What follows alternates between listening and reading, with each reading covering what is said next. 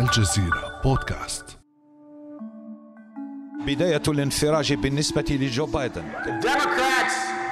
إذا اختارني الديمقراطيون أؤمن أنه يمكننا هزيمة ترامب. And that is why today ولهذا أنهي حملتي الانتخابية اليوم وأدعم جو بايدن. أشجع كل من كان في حملة الانتخابية للانضمام إلي لأننا وجدنا القائد المناسب في نائب الرئيس وقريبا الرئيس جو بايدن. هناك الكثير من الولايات في هذا البلد. لا يمكن لأحد أن يربحها جميعا. كان يفترض أن تربح إليزابيث وارن في ماساتشوستس لكن يبدو أنها أتت في المرتبة الثالثة في ولايتها. نعم فعلا مايكل بلومبرج أعلن لفريقه وللبعض أنه سيترك الحملة هذه انتخابات تصفيات الحزب الديمقراطي لإخراج المرشح الذي سيمثل الحزب الديمقراطي في انتخابات الرئاسة في نوفمبر القادم. بعد ظهور نتائج الثلاثاء الكبير حيث تصدر بايدن وساندرز النتائج مخلفين وراءهما كل الأسماء الأخرى. هل من بينهم من يمكن أن يكون قادراً فعلاً على إخراج ترامب من البيت الأبيض؟ بعد أمس من الجزيرة بودكاست أنا خديجة بن جنة.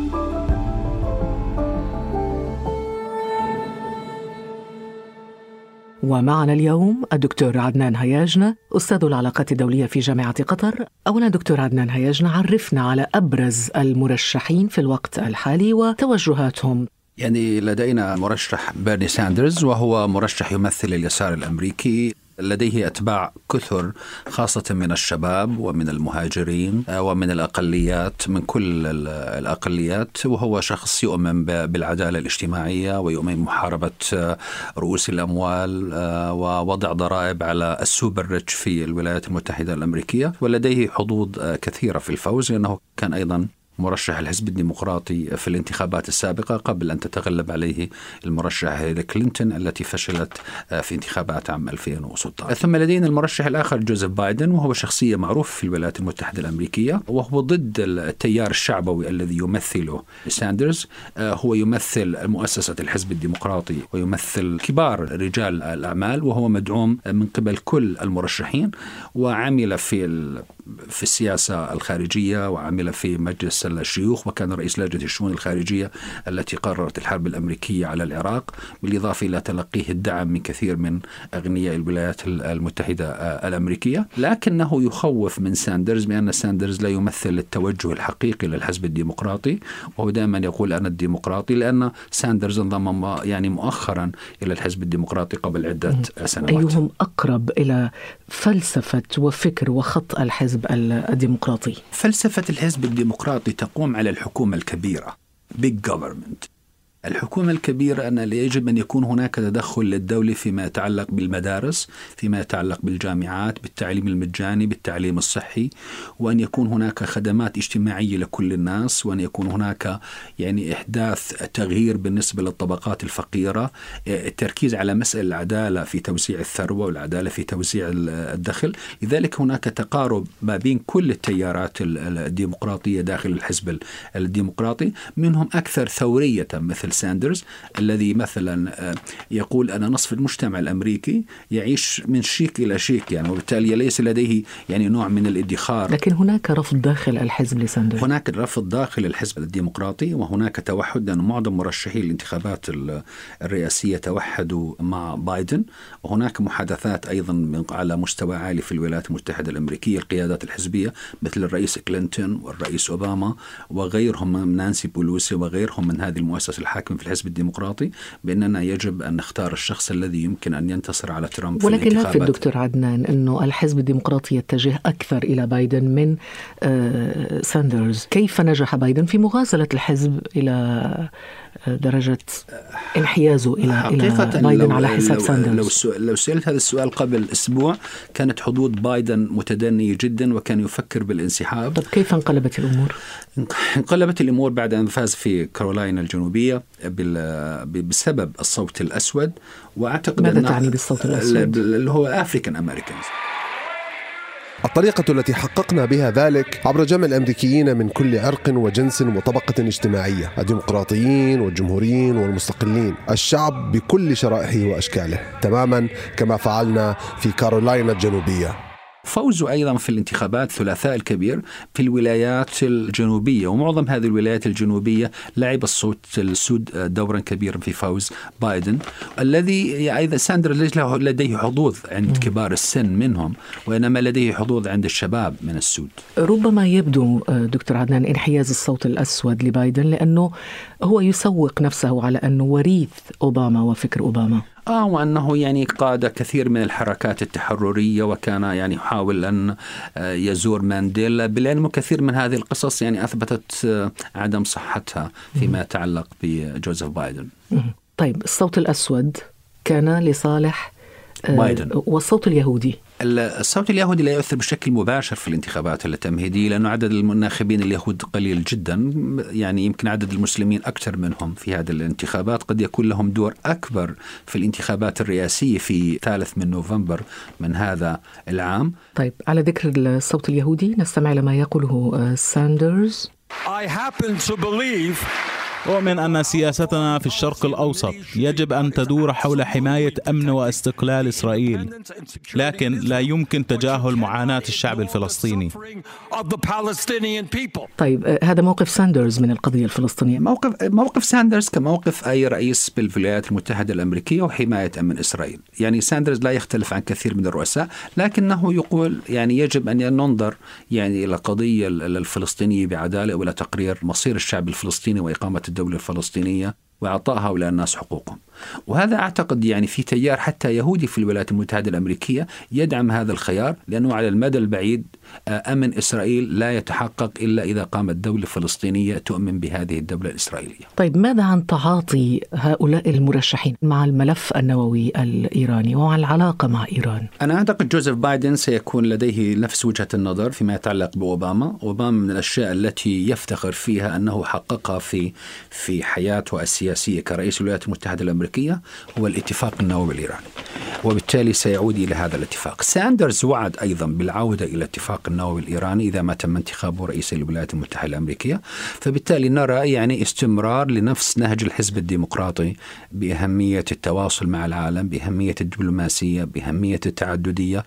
ماذا عن التواجد العسكري في المنطقة العربية؟ التواجد العسكري في المنطقة العربية مقلق جدا للكل. الحزب الديمقراطي والحزب الجمهوري وأنا أعتقد أن هناك يعني نقطة التقاء. يعني ترامب وعد في حملته الانتخابية وأعتقد بسحب كل القوات الموجودة في المنطقة. يمكن أرسل بعض القوات لأسباب لوجستية متعلقة بالهجوم على القواعد الأمريكية. لكن حصل اتفاق آه، مع الطالبان فيما يتعلق بسحب آه، القوات من أفغانستان. تصريحات ساندرز وبايدن يعني أيضا بالانسحاب من الشرق الأوسط الذي كلف الولايات المتحدة الأمريكية الكثير دون أن تحقق فيه أي نتائج. لكن يجب أن نذكر قص يعني قضية في غاية الأهمية. وهي؟ أن ساندرز صوت ضد الحرب الأمريكية على العراق لكن جوزيف بايدن صوت آه، عندما كان رئيس لجنة الشؤون الخارجية في مجلس الشيوخ مع الحرب الذي كان يعتقد أنها كانت يعني تمثيلية فيما يتعلق بأسلحة الدمار الشامل الذي قيل أن العراق كان يمتلكها. طيب فيما يتعلق بملف الهجرة كيف يتعامل كل مرشح مع هذا الموضوع؟ طبعا وهذه مواضيع تهم أيضا العرب الذين يفكرون في الهجرة إلى الولايات يعني موضوع الهجرة موضوع في غاية الأهمية. الحزب الديمقراطي بشكل عام يميل إلى استقبال المهاجرين ويميل إلى تصحيح أوضاعهم إلى هدول الأشخاص الحالمين بأن يصبحوا جزءا من الولايات المتحدة الأمريكية. لذلك ساندرز مثلا يركز كثيرا على الناخبين ال Latinos ال Hispanic لأنه يعني كثير من ما يقال عن منع الهجرة وبناء جدار عازل يستهدف هؤلاء من قبل إدارة آه، ترامب. فالحزب الديمقراطي ميال إلى التعامل مع اللاجئين آه، ومع الحالمين بالعيش في الولايات المتحدة الأمريكية بطريقة مختلفة عن الحزب الجمهوري. لكن المنافس على الجانب الآخر في الحزب الجمهوري دونالد ترامب موقفه معلن من كل هذه القضايا. وقد سبق وربح بموقفه هذا أصوات الأمريكيين لذا يضع كل هؤلاء هزيمة ترامب نصب أعينهم. مثلا بايدن. يمكننا هزيمة ترامب. وحتى بعض المواطنين الأمريكيين. كل ما أريده هو هزيمة ترامب. لا أعرف إن كان بيرني يستطيع ذلك. أنا أحب بيرني لكنني لا أعرف إن كان يستطيع هزيمة ترامب. ربما بلومبرغ يستطيع.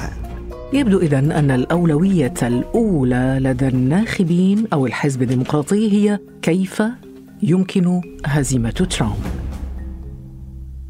طيب دكتور عدنان آه، ما هي فرص إذا على ضوء هذا؟ فرص كل مترشح في هزيمة ترامب؟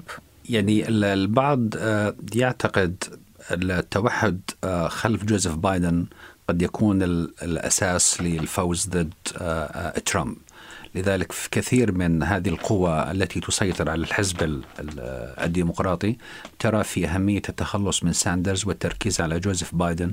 البعض يخوف من ساندرز آه، فيما يتعلق بتوجهاته الاشتراكية وتوجهاته اليسارية التي ذكرنا أنها مخيفة للمجتمع الأمريكي وللناخب الأمريكي المعتدل. آه، لكن ساندرز يعتقد أنه هو الشخص الوحيد الذي يمكن أن يقوم بهذه المهمة. على الحزب الديمقراطي أنا أعتقد في الأشهر القادمة أن يحسم هذا آه، الأمر ويبدو من خلال النتائج الأولية أن هذا الأمر سيطول حتى يمكن مؤتمر الحزب الديمقراطي في يوليو من العام الحالي ليقرر الشخص الذي آه، سيرشحه آه، الحزب. مع أن التوجهات العامة كلها كما ذكرت آه، تميل إلى جوزيف بايدن لكن قد يحقق مفاجآت ساندرز فيما يتعلق بالدعم الذي يحصل عليه من الشباب يعني الذي يتوق إلى تغيير ما تسير عليه الولايات المتحدة الأمريكية. حتى على مستوى الشخصية دكتور عدنان. يعني أمام من يوصف شكليا بأنه ثور سياسي هائج وهو ترامب من يبدو بهذه المواصفات قادرا على مواجهة هذا الثور السياسي الهائج من الحزب الديمقراطي؟ ساندرز قد يكون له فرصة أفضل من آه، بايدن بسبب يعني الجمهور الشباب وجمهور الأقليات وقد يعدل من السياسة الأمريكية. لكن يعني نتائج الانتخابات لا يمكن الحكم عليها. حتى استطلاعات الرأي العام الانتخابات السابقة كانت يعني غير يعني غير نافعة في لكن في هذا المجال ألا يكون ساندرز قد أحرق أوراقه أمام ترامب بموقفه المعلن من صفقة القرن والصراع العربي الإسرائيلي؟ آه، خلينا أقول يعني المجتمع الأمريكي والناخب الأمريكي لا يقرر في الانتخابات بسبب مواقف السياسة الخارجية. السياسة الخارجية تأثيرها آه، يعني ليس في المرتبة الأولى ولا في الثانية ولا في الثالثة ولا في النسبة الرابعة. حتى إذا سألت المسلمين والعرب لا تأتي القضايا السياسة الخارجية كأولوية بالنسبة لهم. ما الذي يهم الناخب؟ الناس في الولايات المتحدة الأمريكية ينتخبوا بجيوبهم. فبالتالي إذا كان الوضع إذا كان الوضع الاقتصادي في الثالث من هذا العام. وضع جيد. الناس وضعها جيد. الضرائب منخفضة. لا حاجة إلى بعضهم لا يذهب حتى إلى الانتخاب وبالتالي فرص إعادة ترامب فرص قوية. لذلك نجد ترامب مهتم جدا بالقضية الاقتصادية اتخذ قرار كان قرار نوع طارئ بخفض سعر الفائدة بسبب آثار فيروس كورونا على الاقتصاد الأمريكي لأن الأمريكان يفكروا يعني آه، كم هذا سيؤثر عليهم اقتصاديا إذا ما تجمدت حركة الطيران وحركة السفر وحركة التصنيع والتبادل التجاري. خاصة الولايات المتحدة الأمريكية تعتمد في اقتصادها على العلاقات مع أوروبا ومع الصين وغيرها آه، من الدول. لذلك يعني ما الذي يمكن أن يقدم الحزب الديمقراطي من فوائد اقتصادية للمجتمع الأمريكي تقنع هذا الشخص أن يذهب آه، آه، إلى الانتخاب في يوم الانتخابات؟ شكرا جزيلا لك الدكتور عدنان هياجنا أستاذ العلاقات الدولية في جامعة قطر على هذه الرحلة. في سفينة بعد أمس إلى المشهد الانتخابي الأمريكي. كان هذا بعد أمس.